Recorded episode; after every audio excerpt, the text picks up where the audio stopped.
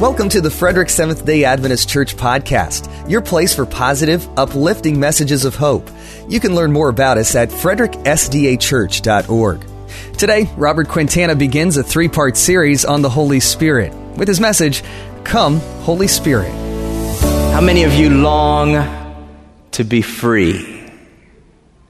Long to be free from the bondage of sin long to be free from the pain and the sorrow of this world. And the Bible tells us that through Jesus Christ, He has secured our freedom. But we do await for that day where we are finally set free once and for all from the results of sin. And uh, we're painted this beautiful picture in Revelation about God standing on the precipice of this earth and announcing our freedom from death and sin. Isn't that exciting? I don't recommend this movie for everyone. I decided to watch it because I'm an outdoor enthusiast. I love hiking and backpacking and and uh, so the movie intrigued me 127 hours. Show of hand. Has anyone here seen that movie? I don't recommend it for everyone because uh, there are some gory scenes. I have to admit, there are some bloody scenes in it, but it's a true story. And if you'd like to know about the story and maybe dig in a little bit more and know more about the story, you can probably Google it or YouTube it. Uh, there are um, interviews of the guy the hiker that this actually happened to, but he was out in Utah and he was hiking through some crevices and he slipped and fell. The boulder underneath him gave way and he fell several feet. But when he came to a stop, to a rest, his right arm was trapped. The boulder had fallen and he was in this crevice and the rock had wedged itself there in the crevice with his arm stuck between the boulder and the face of the rock. And there he was, and he could not free himself. And day after day, sipping, rationing the water that he had and the little food that he had, he had this little pocket knife, and he was desperately trying to break free. Well, the pocket knife became dull, could not break himself free. He began to hallucinate. He began to pass out, come to. He was running out of water, and several days into this experience, he realized if I don't do something drastic, I'm going to die here. I, I need to be set free. And this is where it gets a little gory. This is where it gets a little little sketchy. This is the part where I would say uh, you might not want to watch the movie. You might just want to go to YouTube and, you know, see the interview because he did survive. The way he survived was by taking that dull pocket knife and cutting his arm off. There's something within us that wants to be free. There's something within us that longs to be free. And you know, we will go through some drastic measures in order to be free. This country has fought and has bled in order to be free. There is something within us that longs to be free. I believe is because God created us to be free. But then sin enters the world and now we are trapped we are trapped in the bondage of sin, and I thank God that through Jesus Christ, he was given the power to overcome sin. And so our freedom has been secured. We just now wait for that day where it is brought to its fruition and God brings an end to the bondage of sin and the results of sin once and for all. But there's something within us all that wants to be free. How would you feel if I told you this morning that there is something, there is someone that can help you start experiencing that freedom that you long for now? That you can begin to experience the freedom that we all long for today. Will you bow your heads with me as we pray? Our Father in heaven, Lord, we come before you in the name of Jesus Christ because we know and understand that only He is worthy, and we come before you hiding in His shadows, hiding in His presence. God, there is a longing within us all to be free. And as we dive into your word, we will discover together that there is a way that we can begin to experience that freedom now. So, God, I pray that through the power of your Holy Spirit, you help us understand, help us to apply what we read here today. Is my prayer in Jesus' name. Amen. Did you guys notice the sermon title? Come, Jesus, come, part one. Did you notice? Now we all know it's really part seven, right? Come, Holy Spirit, come, part one, the first part of a three part sermon series on the Holy Spirit. Now, for those of you that have been visiting with us week after week, you know that we started a sermon series on the Trinity, on the Godhead, and we've already looked at God the Father. We looked at God the Son, and now we're going to begin to look at God the Holy Spirit. One that for many of us is a little mysterious, is a little bit unknown. We're not too sure if he's an actual figure. Are we going to be able to shake his hand someday? Or is he just kind of some spirit, the way that maybe we interpret a spirit in today's terms, like some kind of mystical uh, figure? He's just some kind of, um, you know, fog. I know that when I was growing up, the closest association I had to the Holy Spirit as a child, this was my understanding of the Holy Spirit. Casper, the friendly ghost. I kid you not. I, I, remember trying to, to identify and try to understand who this Holy Ghost is, and the best thing I can come up with was Casper the friendly ghost you know, this ghost and he's a good ghost and he kind of goes around and he can disappear and reappear and take different shapes and, and he just went around just doing good things and doing good deeds. And that was the closest thing I can come up with when I was a child as to who, what, uh, what's his role, who is this Holy Ghost. It made sense to me as a child. Casper, the friendly ghost. Now, obviously, as I grew older and as I read more and as I as I studied more and as I would read the gospels and and the New Testament and even in the Old Testament man I just started to under, understand the Holy Spirit a little bit more and realize he plays an integral part in our spiritual development I mean, he plays a, a significant role in our journey and in our lives and in the plan of salvation. And as I studied the Holy Spirit, I realized, man, there is a lot in scripture about the Holy Spirit. And, and, and not just a lot of stuff, but a lot of specific stuff. I mean, it identifies his role pretty clearly in scripture. And some of those things we're going to cover in this sermon series. Obviously, we don't have the time to go into everything that he does, but we're going to cover some of those things, some of, some of his roles. Did you know that the Bible says about the Spirit that we do not know what we ought to pray for, but that the Holy Spirit takes that prayer before God on our behalf and with groanings that cannot be uttered presents those prayers before God. Isn't that beautiful? To think of the Holy Spirit in that way? We don't know what we should pray for, but we go before God and we pray anyways. The Bible says that the Holy Spirit takes that prayer and with groanings that cannot be uttered, He takes that prayer before God. The Bible tells us about the fruits of the Holy Spirit love, peace, joy, long suffering, kindness, gentleness, faithfulness, self control. Tells us about the fruits of the Holy Spirit. The Bible talks about the gifts of the Holy Spirit, that He gives gifts to the church.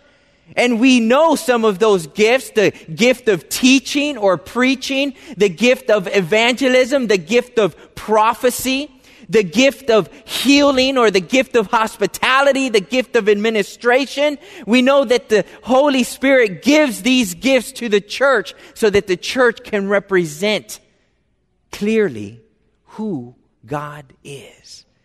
The Bible has so much to say about the Holy Spirit and His role, and I look forward to this, these next few weeks as we take a look at some of these roles and we try to identify who this Holy Spirit is and how does this Holy Spirit affect our lives.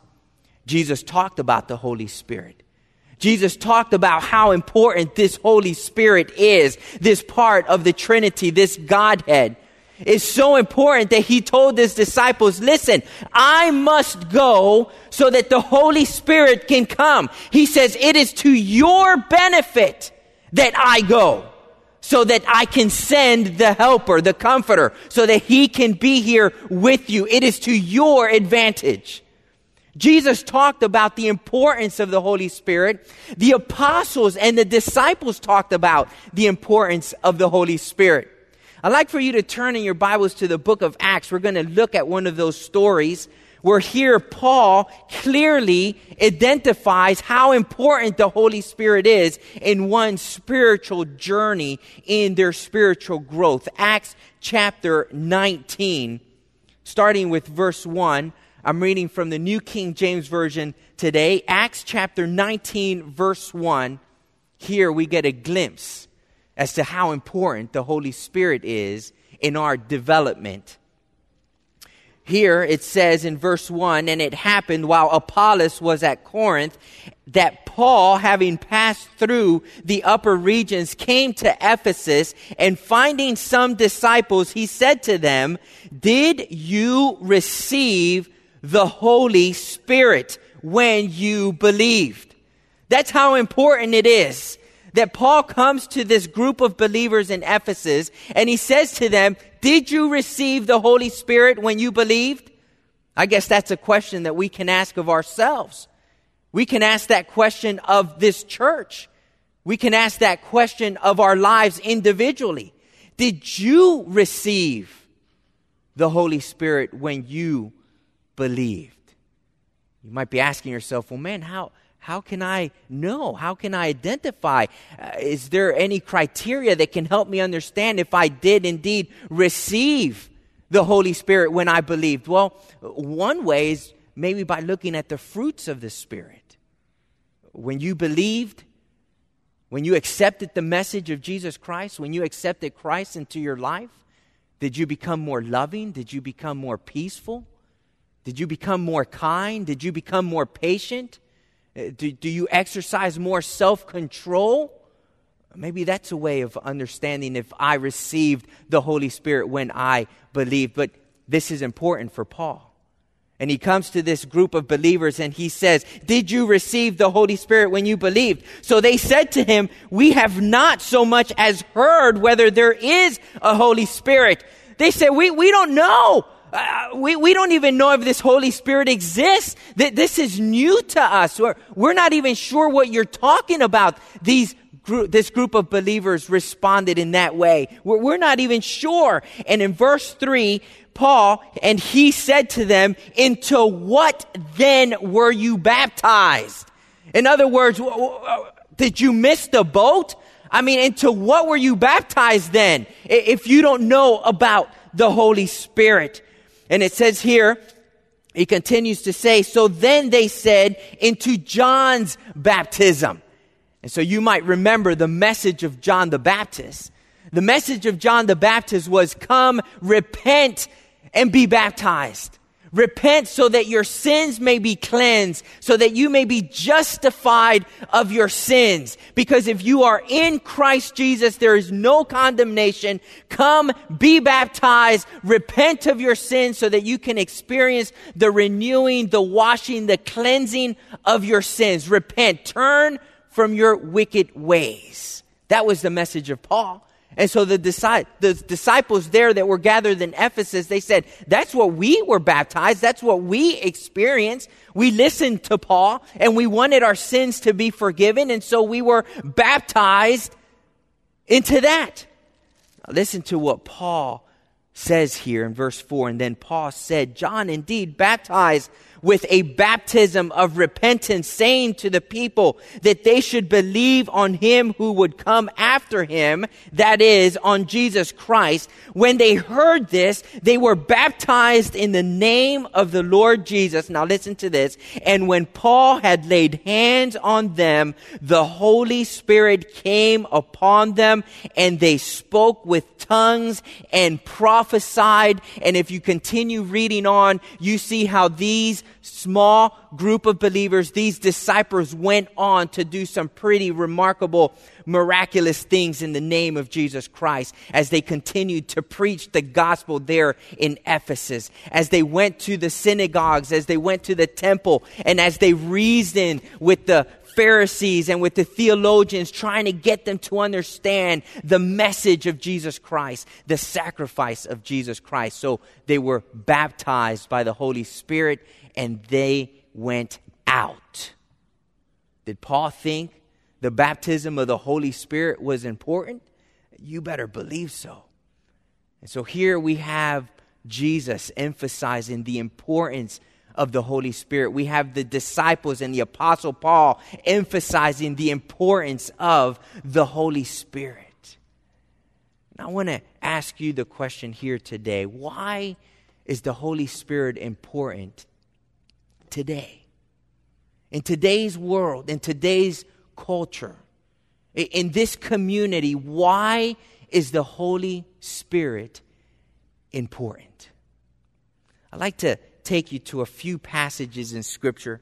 You might think that we've kind of gone off track, but just track with me here and, and, we'll try and connect the dots. And, and hopefully by the end of today's message, you will see how it all comes together. But I want to share with you one of the reasons why I believe it is so important that the Holy Spirit be present why it's so important that we continue to pray for an outpouring of the Holy Spirit why it's so important that in our personal lives we ask for the Holy Spirit to come into our lives and to dwell in our lives. Why it's so important that the Holy Spirit takes a front and center stage in our lives. You know, by the way, have you ever heard some of these, um, like some of these prayers? You know, oh God, we pray for a double portion of your Holy Spirit. Has anyone ever heard that? You know, I've always wondered why don't we ask for a triple or a quadruple? You know, give me a quadruple portion of the whole. Eh, it, it's weird how, how we sometimes pray, and I, I, I don't get that whole double portion thing. I just, I just want the Holy Spirit, right? Holy Spirit, come, come, Holy Spirit. You're going to see in just a second why it is so important that the Holy Spirit take a front and center stage in our lives. I'd like for you to turn in your Bibles to the book of John. John chapter 14. John chapter 14, verse 6. John chapter 14, verse 6. Here again, we are towards the end of Christ's ministry here on earth. We believe that this was the night before he was taken captive and crucified. And so he's giving some last minute instructions to the disciples. Uh, you, you've read this before, I'm sure. He starts off by saying in verse 1 Let not your heart be troubled. If you believe um, in God, believe also in me. In my Father's house are many mansions. So he, he's here encouraging them. He's here giving them some last minute instructions. And then in verse 6, to, to the response that Thomas, because Thomas asked a question, he said, Thomas said to him, Lord, we do not know where you are going, and how can we know the way? So Thomas says this, he asked this question, and then Jesus responds, and he says, Jesus said to him in verse 6, I am the way, the truth, and the life. No one comes to the Father except through me. Now, we've looked at this passage before. We've looked at this passage and, and I've made the point that it is through Jesus that we find the mercy and the grace. It is through Jesus Christ that we find the sacrifice that pays for the penalty of our sin. And it is through Jesus Christ that we have access to God Almighty. He's very clear. it, it is not all roads lead to heaven. No, he says it is through me. Through me. But he says here, I am the way, the truth, and the life. I want to focus on that word truth because he says of himself, I am the truth. Now, truth is kind of a, kind of a scary thing these days in that uh, we live in a culture that says, you know, there is no absolutes. There is no real, true truth.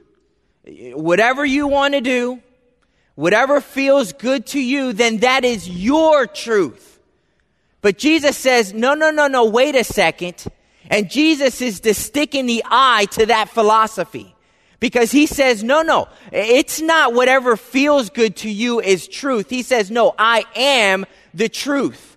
My teachings, my ways, what I have instructed to you, that is truth. And anything outside of that is a lie.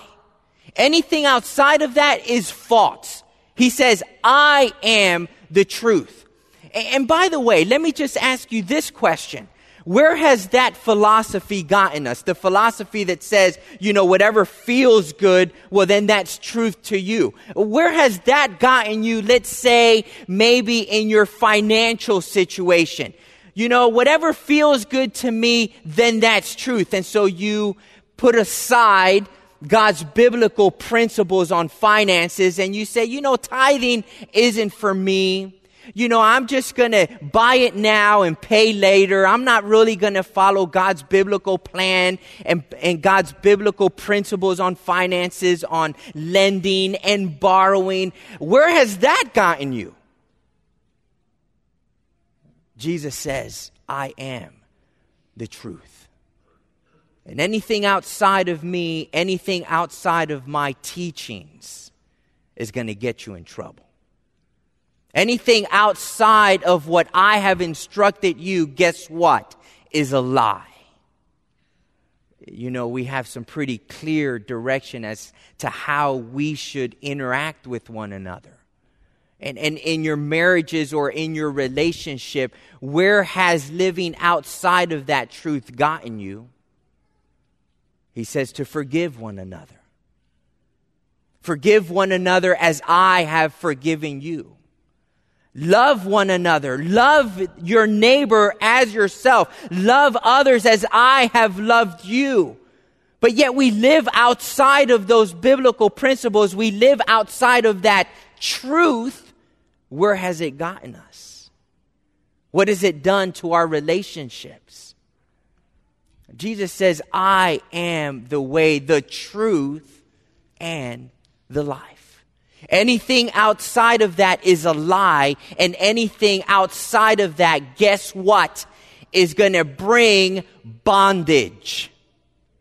Anything outside of that truth will bring bondage, either bondage to sin, bondage to a habit, bondage to a relationship. Anything outside of that is going to bring bondage. You're going to feel trapped financially. You're going to feel trapped in your relationships. You're going to feel trapped at your work. Anything outside of the truth of Jesus Christ, you are going to feel like you are in prison. And this is why he says in John chapter 8, and I'd like for you to turn a few chapters before to John chapter 8. John chapter 8, verse 32. This is why Jesus says, And you shall know the truth, and the truth, what? Shall set you free. You will know the truth, and the truth will set you free. Now, listen, I asked you the question how many of you long to be free? And there's a desire within every one of us to be free. Could it be that that freedom comes as we enter into this covenant relationship with Jesus Christ and we determine in our hearts and in our minds that we are going to follow your truth. As the truth is revealed to me, I will follow that truth, and that in that truth, we can experience the freedom that Jesus Christ, that God wants for us. Jesus says, I am the way, I am the truth, I am the life. And then he says, the truth will set you free. And so many of us live in bondage. So many of, of us live in prison to our finances because we are living outside of the truth that God has outlined for us in Scripture. Some of us feel like we're in bondage in our relationships because we are living outside of the truth that Jesus Christ, that God has revealed to us in His Word. Some of us feel like we're trapped, we're in prison with our health because we're living outside of what God has said. This is how you should eat, this is how you should live. Some of us feel trapped in our marriages because we are living outside of the truth that Jesus has revealed to us as to how we should love and accept and forgive our spouses. But he says, if you live in this truth, you will be free. Now, where does the Holy Spirit play into all of this? How important is the Holy Spirit in this freedom and in this truth that we're talking about? See, because now some of you are starting to make the connection. Some of you are now starting to put the pieces together, and some of you are now saying, Ah, now I see why the Holy Spirit is important in my spiritual development, in my journey. I'd like for you to turn in your Bibles to John. John, just flip a few pages forward to John chapter 16. John chapter 16. And you know, we're going to start reading with verse 5. Uh, what I want to share with you really doesn't come till later, but let's just take it all in. We'll just read it in context here. John chapter 16, starting with verse 5. This is what it says. It says, But now I go away to him who sent me, and none of you ask me, Where are you going? But because I have said these things to you, sorrow has filled your heart. Nevertheless, I tell you the truth. It is to your advantage that I go away. For if I do not go away, the helper, here, the Holy Spirit, the helper will not come to you. But if I depart, I will send him to you. And when he has come, he will convict the world of sin and of righteousness and judgment of sin because they do not believe in me, of righteousness because I go to my Father and you see me no more, of judgment because the ruler of this world is judged. I still have many things to say to you, but you cannot bear them now. Jesus says, I have so much I want to say. There's so much I, I still want to just, just pour out and share with you, but I know that right now you can't bear them. You can't handle them. And so he says in verse 13, however, when he, the Spirit of truth has come, he will guide you into all truth. Now, let me just uh, put a different word there. I don't recommend you do this always. All right, but, but listen to this. However, when he, the Spirit of truth, has come, he will guide you into all freedom. He will guide you to be free. He will guide you into all truth, for he will not speak on his own authority, but whatever he hears, he will speak, and he will tell you things to come. He will glorify me, for he will take of what is mine and declare it to you. All things that the Father has are mine. Therefore, I said that he will take of mine and declare it to you. And so now we understand the importance of the Holy Spirit. We, we get to see how important his role is in, in this one aspect. In that the Holy Spirit helps you and helps me understand truth. Helps us understand what reality is. And now that takes place obviously in the Word of God obviously the Bible says that His Word is truth. And so when we go before and, and we read the Bible, when we open the book of God, it, it is a good idea for us to invite the Holy Spirit to help us understand the words that we read because it is through Him that we are going to be able to understand what it is that we're reading. After all, was it not the Holy Spirit that wrote the scriptures? prophecy never came by the will of man. Do you remember this passage? But holy men spoke as they were moved by the Holy Spirit. And so here the Holy Spirit was given the task to put together the Word of God, and in this Word of God, he was to outline who God is and he was there to outline the plan of salvation. Now, I, I think we handicapped him uh, severely, you know, because we have so many words in our language. You know, does any, any English majors here, do, do we know how many words are in the English language? I'm sorry, does anybody know? No? 60, 80,000? For some reason, that, that comes to mind. Uh, uh, okay, so now think, picture this. We have to limit our understanding of who God is to our vocabulary, using our vocabulary. I mean, even in the Greek language, there are words that are hard to translate into the English language.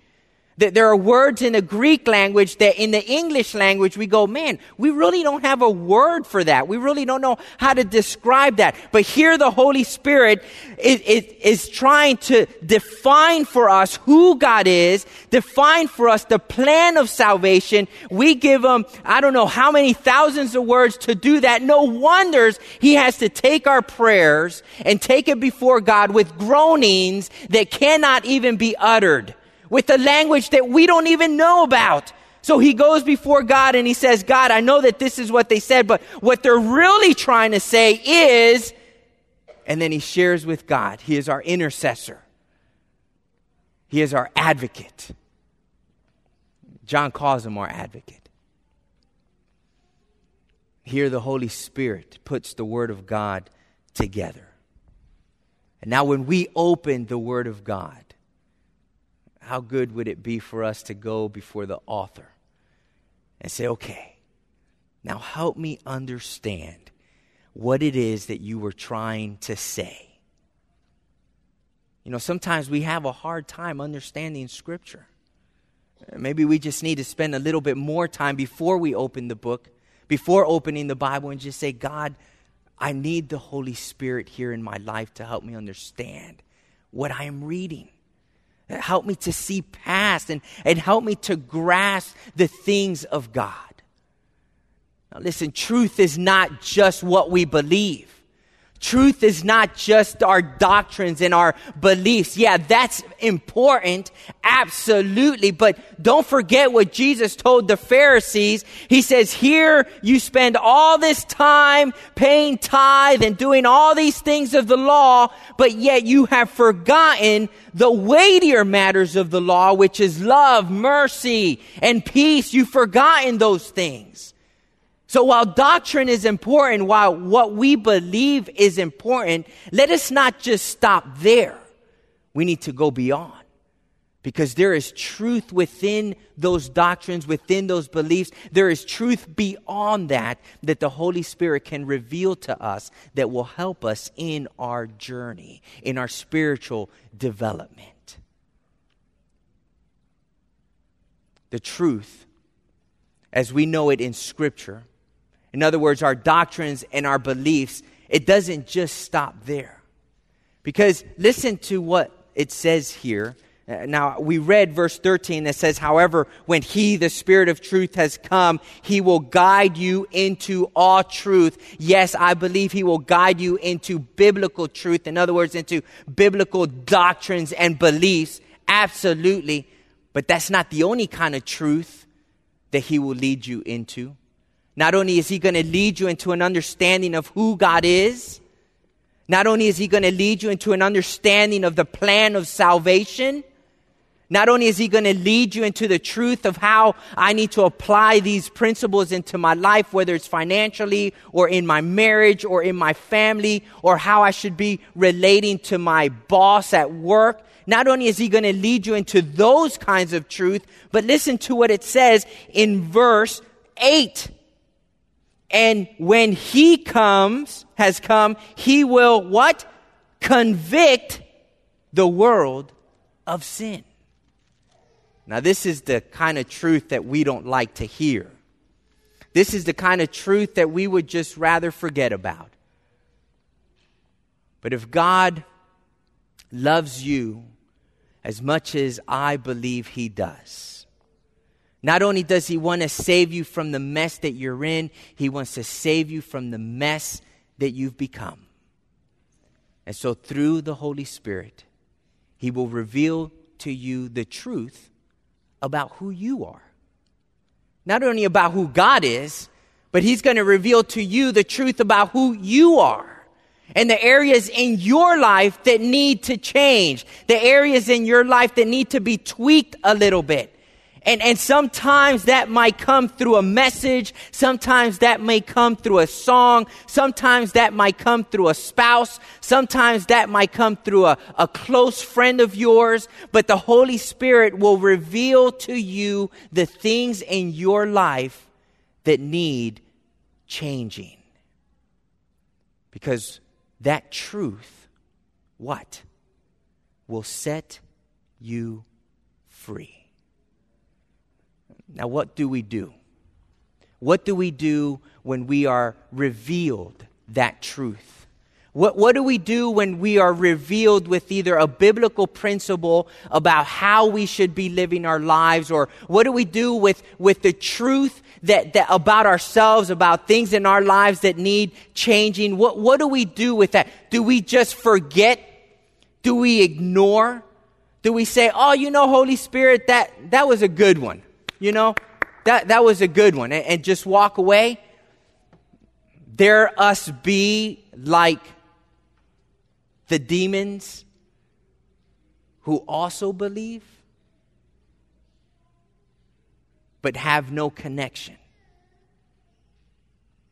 Let me just share with you here what it says in Ephesians chapter 4. Turn there with me. Ephesians chapter 4. Ephesians chapter 4, verse 30. I'd like to, to share this with you. Ephesians chapter 4, verse 30.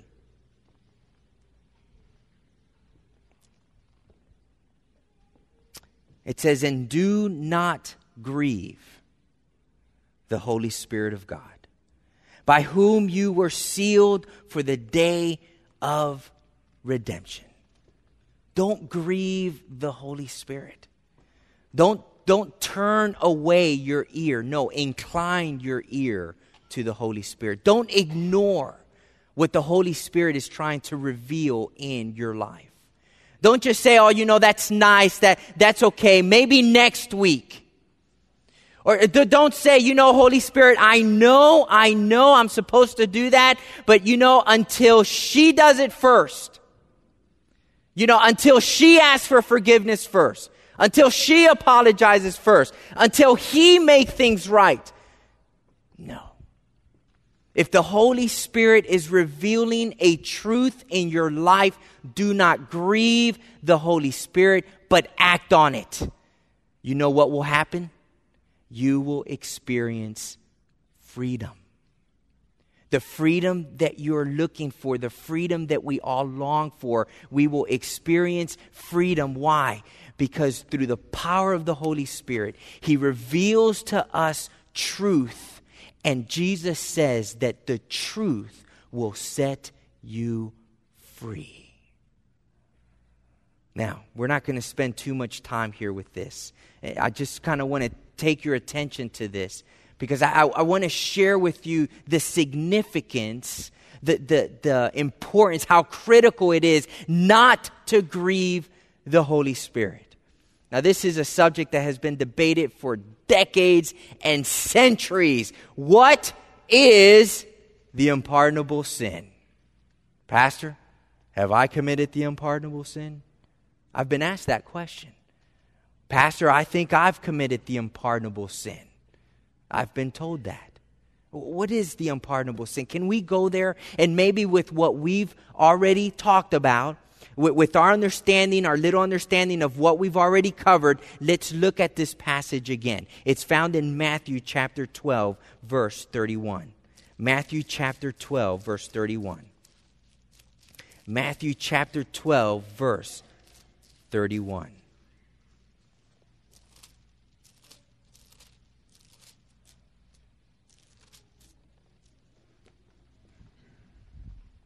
the unpardonable sin. Therefore, I say to you, every sin and blasphemy will be forgiven men. Amen? That's good stuff, right? Every sin and every blasphemy. It doesn't matter what you have committed in your life. All right? So if it is an action or a thought, if it is something that you have committed, that you know is a sin, or whether you, you know, maybe you don't know that it's a sin, but you committed it anyway, we are given a promise that that will be forgiven. Thank God that through Jesus Christ, the penalty of sin was paid. And that through the blood of Jesus Christ, we are forgiven.